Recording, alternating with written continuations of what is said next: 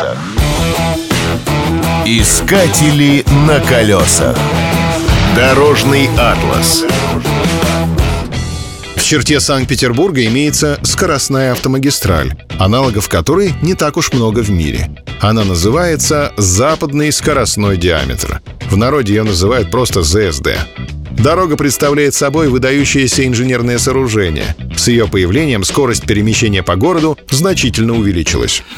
Строительство ЗСД началось в 2005 году. Первый участок открыли спустя 3 года. Движение по всей трассе пустили в 2016 году.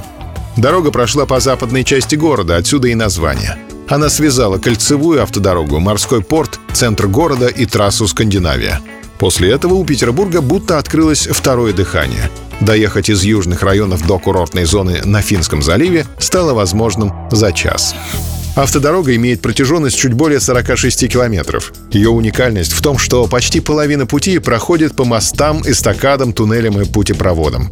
Фактически это мост с суммарной длиной более 20 километров. Ширина магистрали колеблется от 4 до 8 полос. Часть трассы проходит над акваторией Финского залива. В таких местах кажется, что машина летит над водой.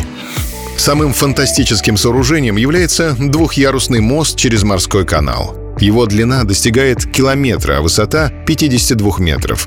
Такую высоту имеют 16-этажные дома. Мост имеет 2 этажа. На нижнем движение автомобилей организовано в южном направлении, на верхнем — в северном. Стоимость проекта составила 213 миллиардов рублей. Чтобы прокатиться по всей автомагистрали на легковом автомобиле, придется заплатить 500 рублей. На колесах. Искатели на колесах.